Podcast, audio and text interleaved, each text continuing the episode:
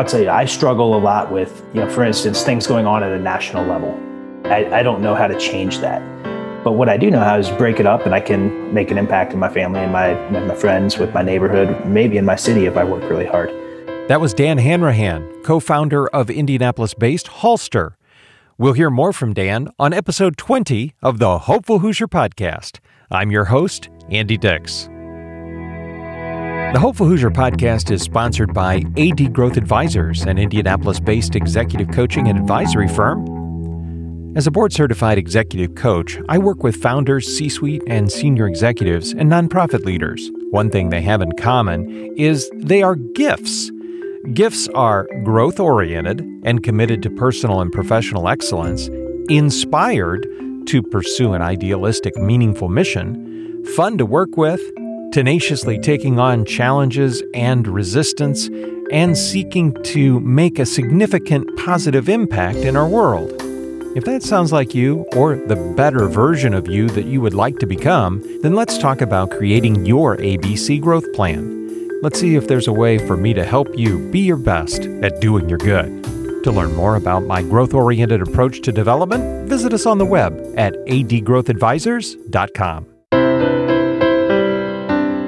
You're listening to episode 20 of the Hopeful Hoosier podcast.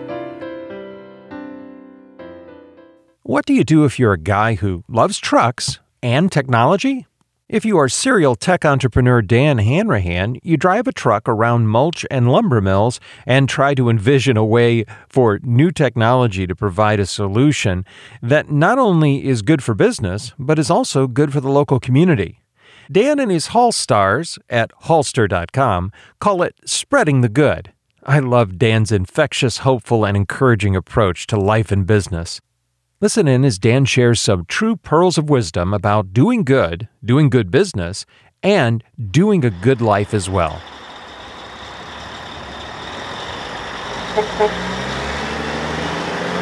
Let's get right into this Haulstr story, because it is an interesting one. And what story do you tell to help someone understand really the importance and the difference that you're trying to make with Haulstr here in Indiana? As far as Haulstr goes, as you know, I've traditionally been a tech founder, and I really sat down and evaluated what was important to me in life. And as I get older and my kids are getting older, I'm just going through more, and I don't want to get on planes. I want to impact my local community, and so I went out and met a ton of smart people, and I started making a checklist of what was important to me.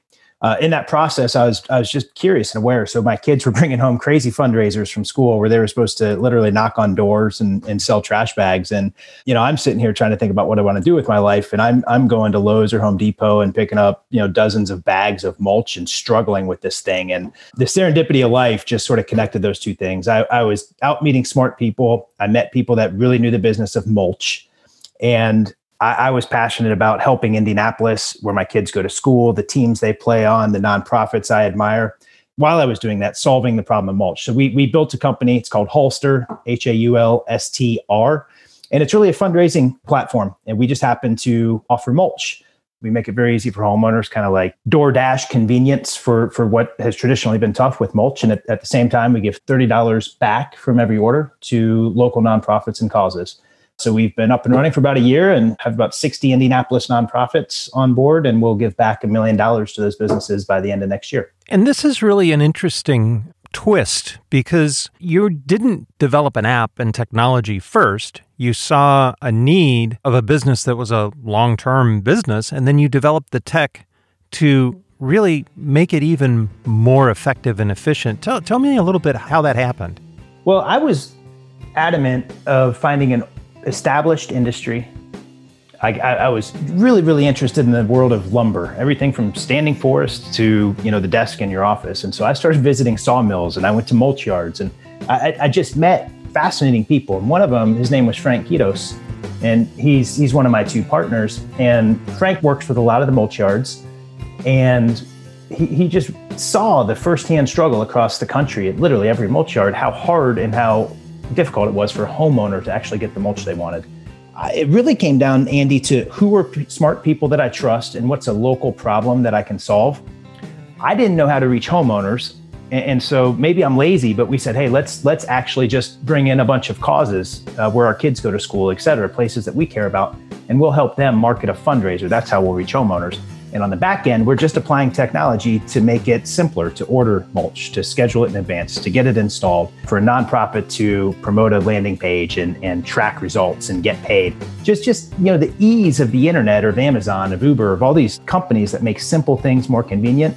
I wanted to find an older, established business and people that were really smart in that business, that knew things that I did not know.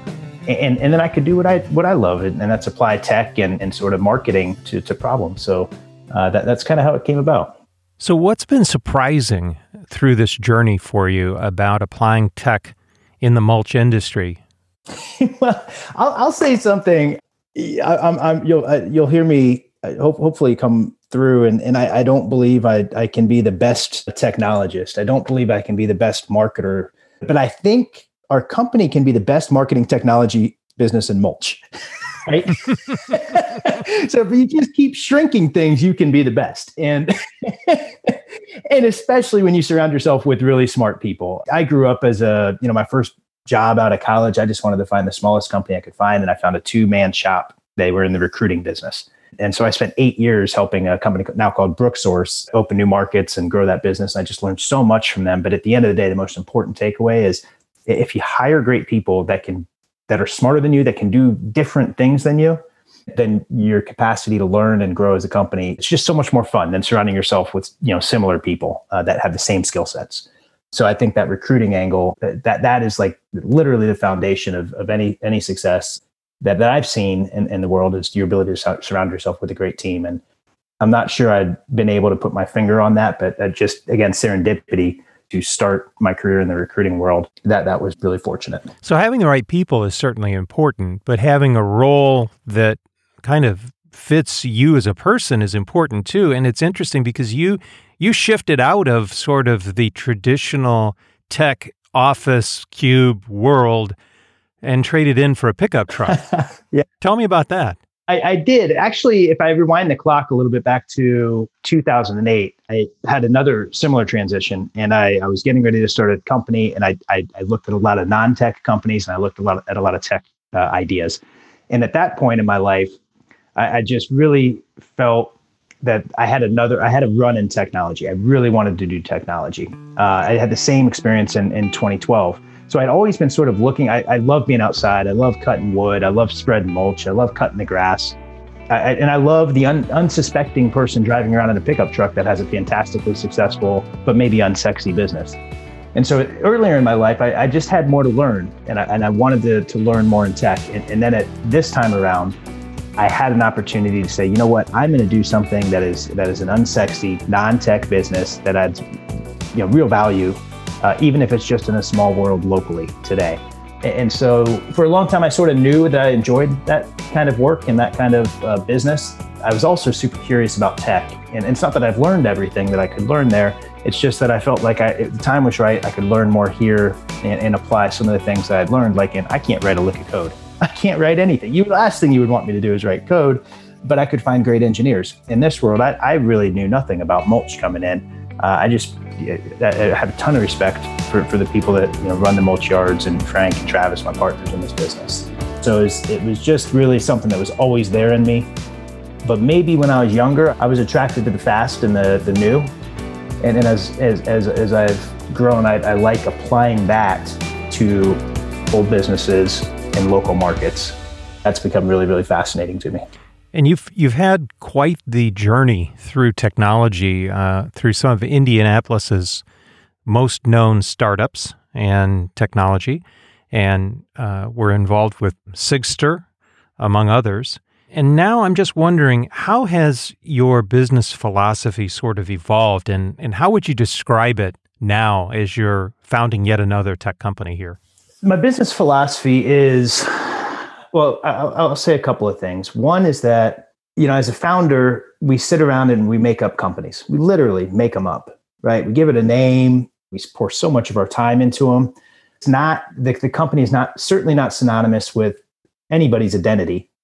And at the end of the day, the only reason a company's worth creating in the first place is if it helps the people that are in that company blow away their goals, right? Personal and professional. Otherwise, why create it in the first place? I guess the traditional measures of success, notoriety, money, and those types of things, it's become clear to me that those are not what drive me. What drive me are the freedom to, you know, spend time with my family, the freedom to go out and explore interesting parts of the world, pieces of business that I haven't had a chance to learn yet. And so as a business philosophy, it's that the company serves the people and the people are not there to serve the company. And so you constantly with the team, with myself, I was lucky in my first job, my boss asked me to write down my goals when I was just a young, buck coming out of college. And I kind of laughed because I didn't think that was cool. But since then, I've written down my goals, shared them with as many people as possible. And I've always asked my employees to share their goals with me, and I give them my goals and vice versa. And when we understand what we're trying to get out of life and how we want to essentially use this company to get there, we got to take care of each other. We got to take care of the business at hand. But at the end of the day, that company is there to serve the people and kind of not the other way around. So time is our most valuable asset. And if we're going to create a business, it better be a pretty darn good use of our time. And that raises another interesting question is if the business is there to support the people and to help them achieve their goals, and then the reciprocal is because they do that, they're able to support and achieve the business goals, what role is appropriate for tech to play in businesses these days? Yeah, that's something I've been asking myself, quite a bit. And tech for tech's sake, if I were to rewind the clock of all the tech or any business that I've started, the idea would be how do we provide something of value? And if we choose to do so, how do we get to a place where we're in control of our own destiny? Meaning, how do we sell more than we spend? Right? How do we get to profitability? And not just so we can make a bunch of money, but so that business can operate it on itself. And I think that the value that you create, if you can't articulate that, right? Sometimes ideas that I've had have been wild tech ideas in search of a problem. Instead of going back and looking at a problem and saying, well, there's some people that have already, you hear it all the time. I said it today. It's Uber for X. It's Amazon for Y. It's how do I apply a little bit of tech to a current business or a current business challenge in the right way. So that, again, it's not tech searching for a problem, but it's a problem that we can apply some tech to iterate and make the world a little smoother. And then on the other side of it, you use tech to do good because your tech option allows your company to not only operate profitably, but also purposefully because you are able to use your technology to help other organizations fundraise. Tell us a little bit more about that. When we built Haulstr, essentially, we were building a fundraising platform. We could take out mulch and plop in just about anything. And when I looked at fundraisers, like what was really hard for them? Well, the hard part was like, if I don't know, maybe it's Mother's Day and we're doing flowers and at the school, right? All the flowers show up someday. Some volunteers has to coordinate all those flowers, and then parents come in and maybe they're going through pickup line and they pick up those flowers and right, we give them to mom on Mother's Day or whatever it is. So the challenge of fundraisers is that you had to coordinate volunteers and you had to have a physical product that you had to handle and distribute. And so we essentially built landing pages for each of our 50 causes that we support in Indianapolis. And then we spoon feed them marketing content, literally copy it, paste it, put into Facebook, your email newsletter, enter the link to your landing page. So Haulstr.com/St. Matthew School or Habitat for Humanity or whatever it is. So each of our causes has a landing page. Then we give the cause marketing content that they share. And then when a homeowner clicks through and buys mulch, it's really easy. We pay $5 per yard of mulch ordered or $30 back to the nonprofit, and homeowner gets mulch when they want it. And if they want it installed, it all happens seamlessly. So it's not that we've reinvented anything, right? The homeowner is still getting mulch. It's just much more convenient. And at the same time, our causes help us reach homeowners and we get to give back to them in a really meaningful way. So again, it's all technology that had existed and it's industry that had existed. It's just sort of applying them in a new way. So if I were going to be coming to join the Haulstr team and we had just a couple of minutes to sit down and you share the vision and the values of the company, what would you tell me to get me fully on board and to become fully Haulstrized? Choose local. I mean, that's one of the reasons I became so interested in your podcast and other people in Indianapolis that have a local angle. If we can influence our neighborhood and our city first, boy, those are the places that I spend the most time, and that's the most meaningful for me. So it's not that Haulstr has to stay in Indianapolis, but when we go to other markets, which we will this year, people in those markets will go find causes they're passionate about, and they'll replicate our model, which is great. But choose local, spread the good. Like you could come in and order directly from Haulstr, or you could order through one of our causes. We got rid of that. Every single order goes through one of our causes. And if you don't want to choose one, then that's okay. We put a bucket of money over here. And at the end of the month, we choose the cause that's most worthy, and we donate that to them. So literally every order, we donate back to a cause, regardless of whether it was direct or generated by them. So it means a lot more to choose local, to spread the good. The third is keep things simple. And the fourth is experiment, right? Where it's classic software stuff. In software, it's a minimally viable product. Like what's the smallest piece of software that you can build that adds value in the world, get it out there and grow it. For us, it's what's a quick experiment that we can run in Indianapolis. Like this year we did firewood, and it was really successful and gave us a fall fundraiser for our causes that we support. So those are a few of the things, like just always keep your eyes open, keep looking, choose local, and think about a cause that's bigger than yourself as you're going through that work. When you kind of reflect back on the year that was, what did the virus and the pandemic response really force your company to learn? Oh, it's crazy. I mean, we literally started the company in January. We built the website. We recruited all these causes. We were ready to roll. And March came around, and that's mulch season. The first, that's right about the time everything shut down. So I was super pumped. I'd printed out yard signs. I'd printed out flyers for all of our schools that we were supporting. And literally, they closed everything. Like, all the schools were closed. And I was just like, oh, man, this is crazy. And at first, like anybody, you kind of look at it and you're like, woe is me. But at the end of the day, it was just a momentary, fleeting feeling. My family was healthy. There's no reason that we couldn't go out and succeed. And what actually ended up happening with COVID, we're in a delivery business. We have fleets of trucks. We did 1,300 deliveries last year. We'll do 7,000 this year. And there's no traffic. And the other thing that, you never know, like any situation that life throws at you, it's kind of like, okay, let's see what happens. But what ended up happening was people stayed home and they had nothing to do. So they ordered mulch and spread it themselves. And we didn't have install last year. So, that was huge. A lot of years they probably would have had it installed. We've, since gone back and added installation. But so there's no traffic on the roads. People didn't have anything to do. So like our trucks would show up to dump mulch, and it was like Christmas. Kids were like literally like super excited for something different that was going on, and the parents could get outside. And so, yeah, there were some challenges. Some of our partners, they just had so much on their hands. It was hard to add anything new. But overall, we had a great year. I love the line that you use about spreading the good. Obviously, in the mulch business, that's just a natural tie-in.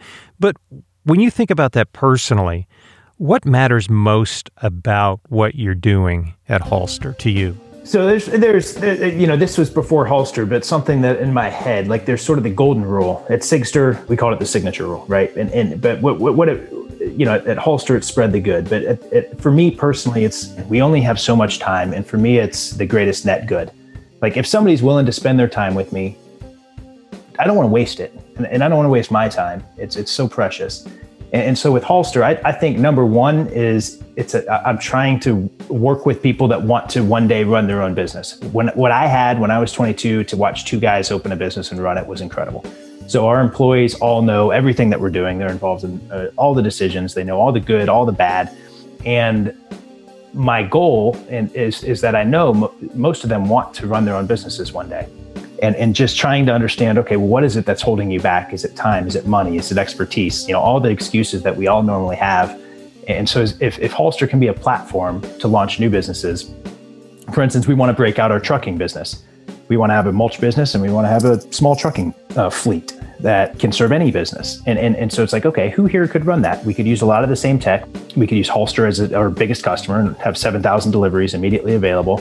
Does anybody want to do that? And so using Haulstr as a platform for others to launch their own businesses, or to learn and then go away and launch their own businesses. If that happens in 10 years down the road, There's a handful of businesses we've created and a handful of people that we've worked with that have had the opportunity to go out and do something on their own. That would make me really happy. Dan, you're a really rare breed here in Indiana. You're not only a tech entrepreneur, but you're a serial tech entrepreneur. What, in your experience, have been some of the maybe advantages and disadvantages of being a startup entrepreneur here in Indiana? Well, at the end of the day, I go back to what I said before, it all comes down to people. And no matter what kind of business you're starting, you need a lot of help. And I've been really, really lucky to do that in my hometown, right, where I know a lot of people and we're all super friendly and eager to help, right? So I've had a ton of help in the city where I have the best relationships. So that goes without saying. But specifically Indiana, there's incredible talent here. But the cost of living is such that I can recruit a handful of engineers that, you know, live a fantastic life, you know, for what a company on the coast, right, it would cost double or triple. And the loyalty too, like in Indiana, a lot of the people that I worked with in 2001, I still work with today, you know, maybe not directly in Haulstr, but the loyalty that exists and that there's less sort of job hopping. So those are a few things, right? Just a friendly, help first sort of attitude, cost of living that's incredible and talent that's amazing. And at the end of the day, it's where my relationships are. So there's nowhere that personally I could have been more successful than in Indianapolis. Do you feel like you're missing anything career-wise or professional development-wise by being here and not being out in Silicon Valley or someplace similar? No. And I don't know if it's a chicken or the egg thing. I ended up in, you know, building a couple of initially e-commerce technology. And then the second company was marketing tech. First company was acquired by Exact Target.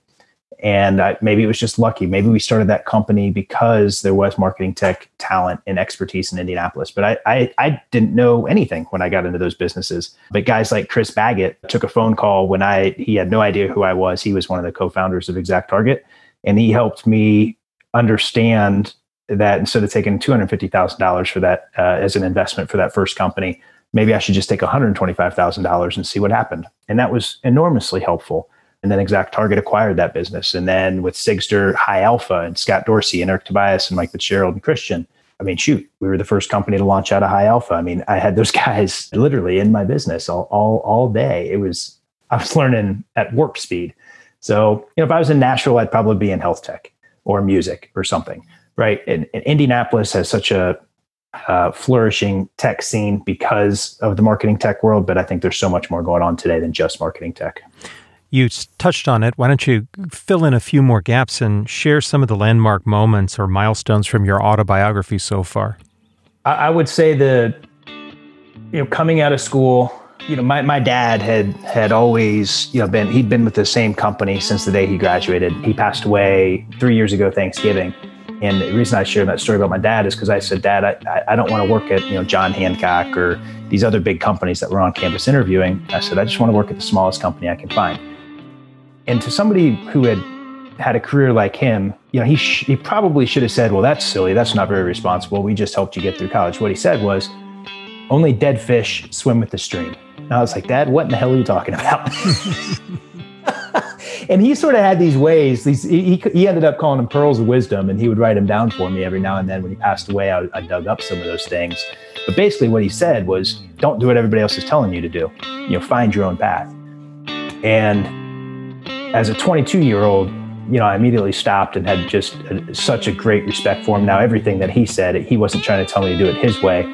He was encouraging me to go find my own path. And I think it's such a good example of, you know, my way is not necessarily the right way. It may not be wrong.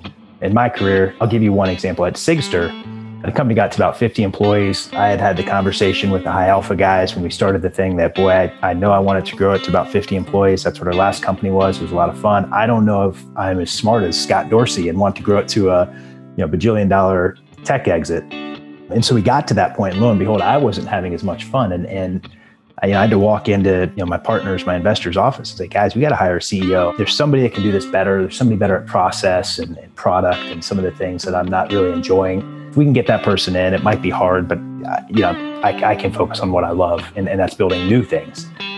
And so we brought in a new CEO at Sigstr, and I had to hand off the company I founded, but I wanted to do that. And I was so much happier at home and everything else. So that was a big moment of kind of looking at yourself, trying to understand what makes you happy and being okay with the things that you don't enjoy and maybe you're not that great at.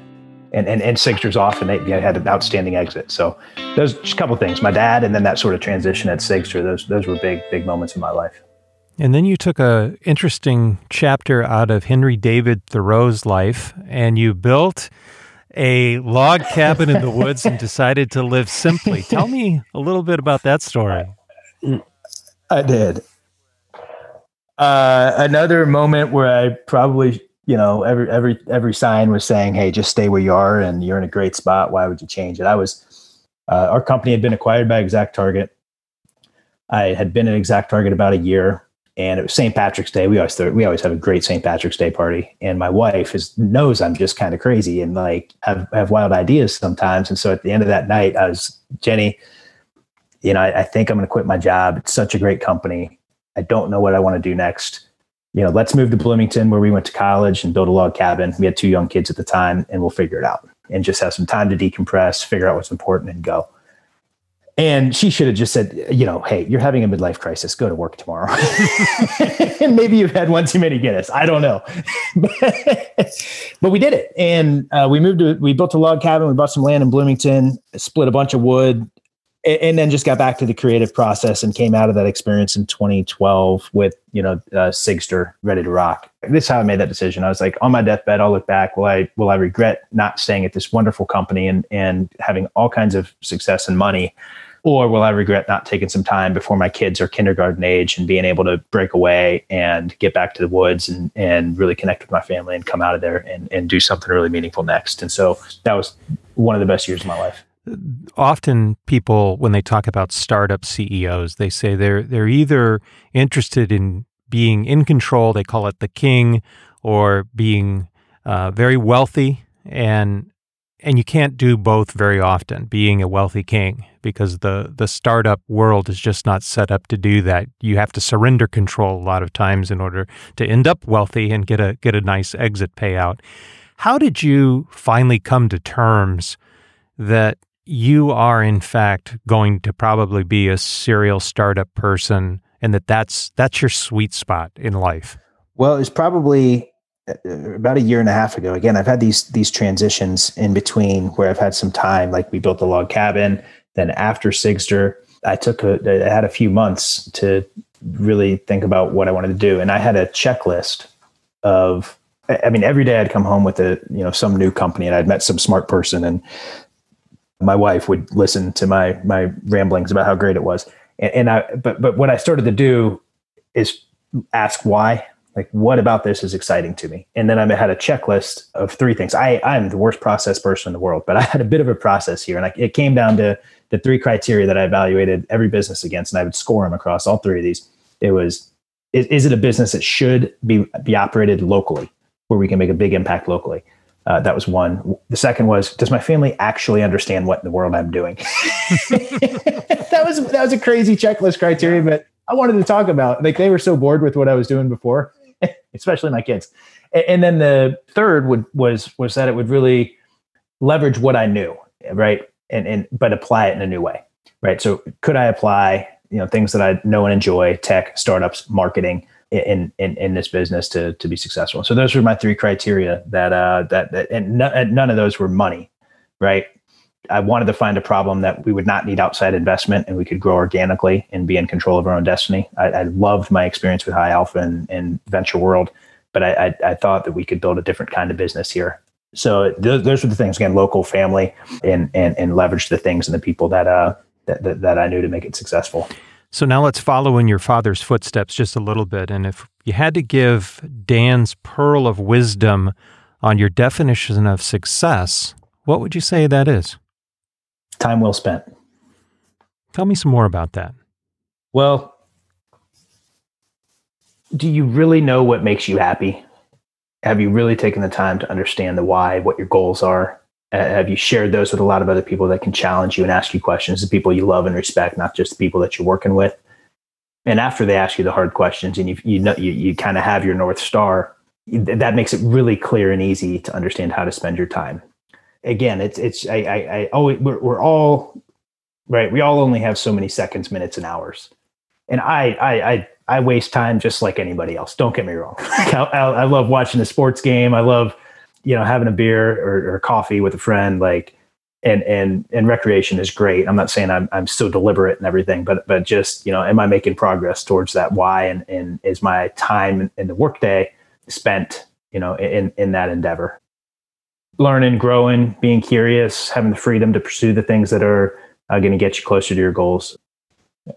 Success to me is, are you in control? Like you said, you can be in control or you can be really wealthy. I can't be in control of much, but I can be in control of how I spend my time and how I choose to do that and try to be more thoughtful. I'm not always great at it, but I'm trying like heck to do that better. You give back quite a bit to help mentor other startup entrepreneurs here in the state. What's the most frequent piece of advice that you offer them? Well, I think there's sort of two groups of people. One are people that want to start a business, but something's holding them back. And to those folks, it's really, you don't have to do it all right away, right? What is the number one thing preventing you from running your own business? You see it, you want to do it, let's go. And that doesn't mean you have to quit your job today, but my advice is what's one step, what's one, right? If you need to get to the top of the mountain or the top of the staircase, it's one step or one foot in front of the other. So what's one step that you can accomplish this week? If you don't have the expertise, can you connect with somebody on LinkedIn and just ask them humbly for some help? If you don't have the time, could you put a TV show aside that night and jot down a few goals you have with the business? If you don't have the money, could you do it on the side, or could you reach out to some folks that might be able to bring something to the table? So what's one step, what's holding you back? What's one step this week you can accomplish? And if you keep doing that, one of two things will happen. You'll figure out you have to go do this and there's nothing that can stop you, or, oh man, that's not something I'm going to get after. But if you never try, if you never take that first step, you'll never get there. So I do that every day, with the other group of people, folks that are actually in the business and that are running the business and in the fire every day. It's a little trickier because it's a little bit lonely when you're in the fight, and you can't necessarily go to your employees and tell them your greatest fears, or you're supposed to be motivating and leading and have it all figured out. But I don't really subscribe to that, and being vulnerable and being honest, but confident about the direction with your team. And then also having, finding somebody else, maybe it's even somebody outside of your team or your investors or whatever, where you can say, hey man, this is hard. I don't have it all figured out, but I'm gonna come back tomorrow and fight. And there'll be great days and bad days, but you're making progress every day. Dan, if you had to think about maybe three character traits that maybe not guarantee success for an entrepreneur, but actually puts them in a better position to ultimately be successful than others, what would those three character traits be? I've thought about this a lot. One, you mentioned Henry David Thoreau, self-reliant. Seeing a path, wanting to follow that path, no matter how many people tell you no. I respect your opinion. I want to learn more, but this is my path. So self-reliance coupled with curiosity, just finding people that are different than you, that have a different opinion, asking one level deeper. So seeing something new and just trying to understand it and learn about it. So self-reliance, curiosity. And then I think the third one is you got to be weird. Not strange, creepy, but you've got to be a little bit bizarre. And by bizarre, I mean weird, I mean interesting. You have to find the niches in the world that are fascinating and be okay with being weird. And when I say that, you might be the only business guy in a room full of software engineers. You're weird to that group. Right? If you're not weird, if you're the only, software guy in a room of software engineers, you're the only business guy, or that you're just a business guy and a bunch of salespeople are all around you, you're normal. And if you're not willing to be a little bit weird and curious about people that are different, be comfortable with that and rely that and trust yourself, entrepreneurship can be really, really difficult. So those are the three that I go to: self-reliant, weird, and curious. And dealing with doubts is something that every entrepreneur has to do. What's your prescription to help deal with those 3 a.m. moments when you can't sleep and the problem doesn't seem to want to go away? I rely on one of two things, either my family or getting out, for a long hike, doing some work outside, just physical, close to nature sort of work, right? If it's all business all the time, I would burn out. Some people, you'll hear the war stories of how many hours, somebody working 80 hours. I've never worked 80 hours. And I don't want to work 80 hours. I don't think you need to work 80 hours. but just, you know, being able to work hard and diligent when you need to work. But then, you know, I woke up at 2 a.m. last night. I jotted some things down and I caught up on some sleep. And, you know, tonight I'll take my son to basketball practice, and this weekend we'll get out to the woods with the family. So just balance. And for me, it's, you know, family and, you know, getting outside. Dan, you're somewhat of a dynamo of a person. And what do you find most energizing or satisfying about what you're doing? I'm learning. I mean, I'm old. I'm 42 now, right? And I thought I had it all figured out when I'm 22. And as I get older, I realize that everything that I learn, there's 10 things to learn right behind it if you're curious enough to look. I mean, mulch. Who would take a fascination and go to sawmills and dig into mulch? Most people, when I start talking about it, are super bored. But it was just something that I found it to be a fascinating industry. But I could go probably deep on just about anything, and I'm just curious, and so that's what keeps me fired up, is if I'm learning new things every day. So, what about the role of running this company actually brings out the best in you? Well, the smaller a company is, the more I'm enjoying it, and I know Frank will likely run this business, and that is great, and that is who should run this business. And as we get into this business, I mentioned earlier that we should probably break out our delivery business, and it should be a fantastic business all on its own. A lot of people would look at that and be like, oh man, I just went through all that for a year and I wouldn't enjoy that. For me, it's more like, okay, this business is doing pretty darn well, and we've got a great person that can run it. And if we can launch this business, we've kind of got an unfair advantage to reuse some of the resources from Haulstr and actually help Haulstr be better. So that's really exciting. It's just, if Frank will run this business, we'll start the trucking business, I'll have somebody at my side when we start the delivery business, and they'll ultimately take that over. And, you know, other people tend to be more comfortable as things get more process and success behind them. I'm more comfortable when you got everything left figured out, and you're messing 5 things up and doing them wrong every day, but you're getting 10 things right and making progress. So what gives you the greatest sense of accomplishment? Watching people around me grow. And you know, knowing that we've grown, we you know, I it's not like I had a big influence on that, but just we created something from nothing. And one of our first full-time employee, she's a girl named Poe. She had always been in sort of a prospecting SDR role, and she wanted to be a marketer. And so I said, Poe, you're a marketer. And this week she was, you know, writing SEO optimized pillar pages and doing, I don't even know what some of the stuff that she's doing means. I just know it's, she's a way better marketer than I am already. So, I mean, that's super fun. What misunderstandings or maybe false beliefs do you think people have about business, and especially starting a business? I would say that anybody has it all figured out. The only thing, I've said this a ton of times as a caveat, like we put together, one of my old coworkers is going to launch Haulstr in Pittsburgh, and he's going to, you know, he's got his kids' school signed up and some other things. And so we put together a sheet for him, and we said, hey, John, here's the playbook. But before I give this to you, just know that it's all wrong. And we're going to come back and look at it a year from now, and we're going to laugh at what we thought was right. And just, so I think that the biggest caveat is that any entrepreneur has it all figured out. It's like, we're going to take our best guess at this thing. It's going to be wrong. And together we're going to figure out and make it better.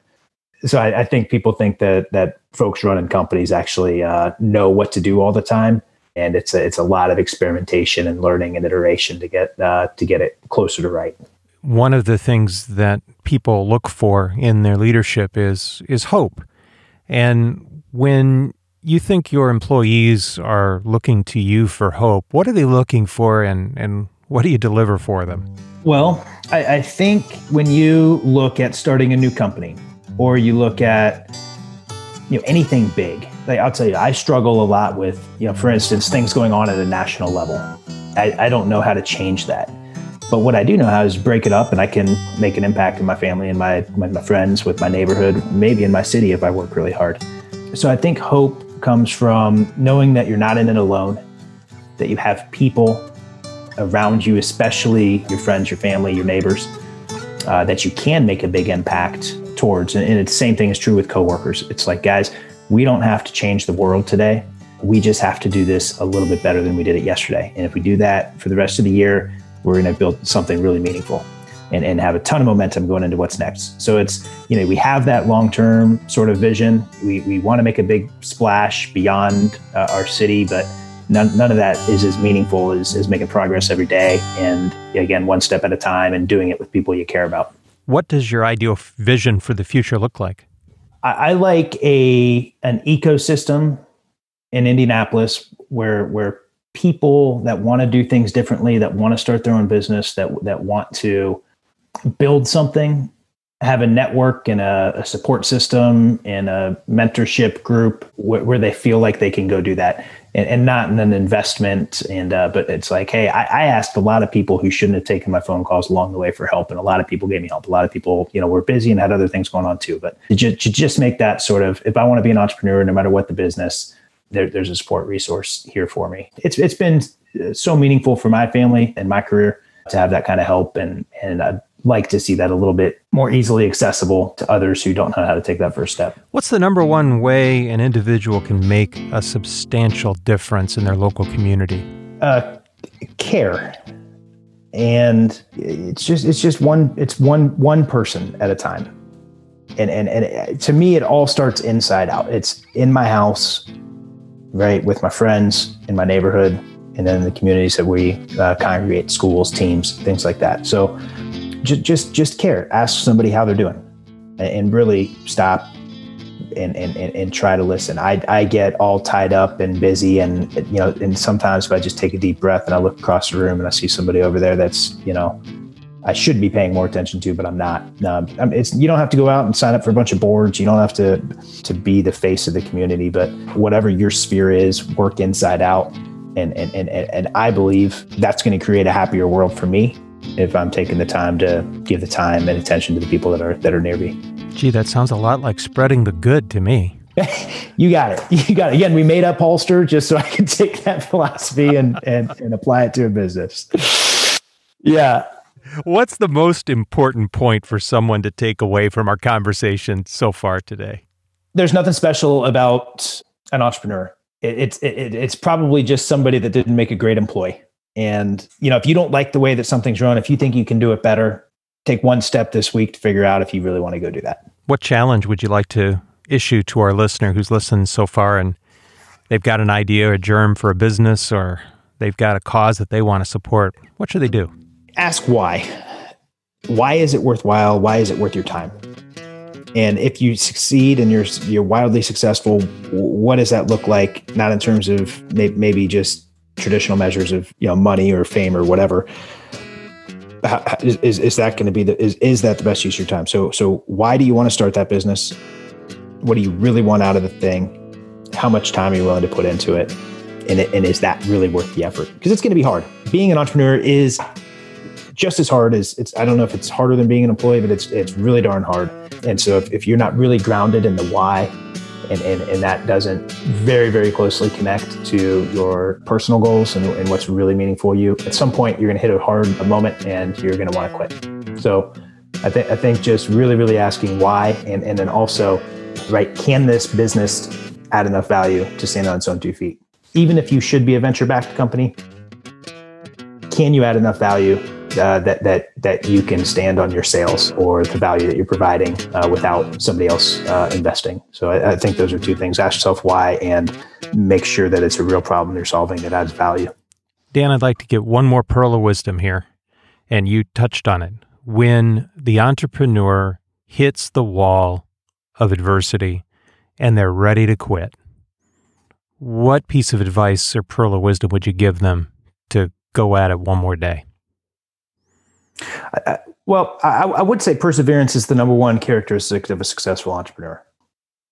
And I would say write your goals down and revisit your goals. So when you hit the wall, I know why I'm personally in this business, and I was crazy enough to start off on this endeavor. So just, if you write your goals down out of the gates, go back and look at them, adjust them if you need to, and then have a moment of leisure and come back. And if those goals are still worth fighting for, get back in the fight. And that's what makes you a hopeful Hoosier. I love it. Absolutely. Proud to be one. Special thanks to hopeful Hoosier Dan Hanrahan of Haulstr. You can learn more about how they spread the good and also get your mulch this spring at Haulstr, HAULSTR.com. Our theme music was performed and composed by Indianapolis's own therapist, musician, speaker, author, and more, George Middleton. If you've enjoyed this episode, we greatly appreciate your positive comments and ratings wherever you download your podcasts. It helps us to spread our hopeful message to others. If you want to stay up to date with future episodes, please be sure to like the Hopeful Hoosier on Facebook. I hope you'll choose to do your part to make a better and brighter future for us here in Indiana. Until next episode, I'm your Hopeful Hoosier host, Andy Dix. Thank you for listening. The Hopeful Hoosier podcast is a production of AD Growth Advisors Incorporated, an Indianapolis-based executive coaching and advisory firm. Visit us on the web at adgrowthadvisors.com. The Hopeful Hoosier podcast, copyright 2021 by AD Growth Advisors Incorporated, all rights reserved.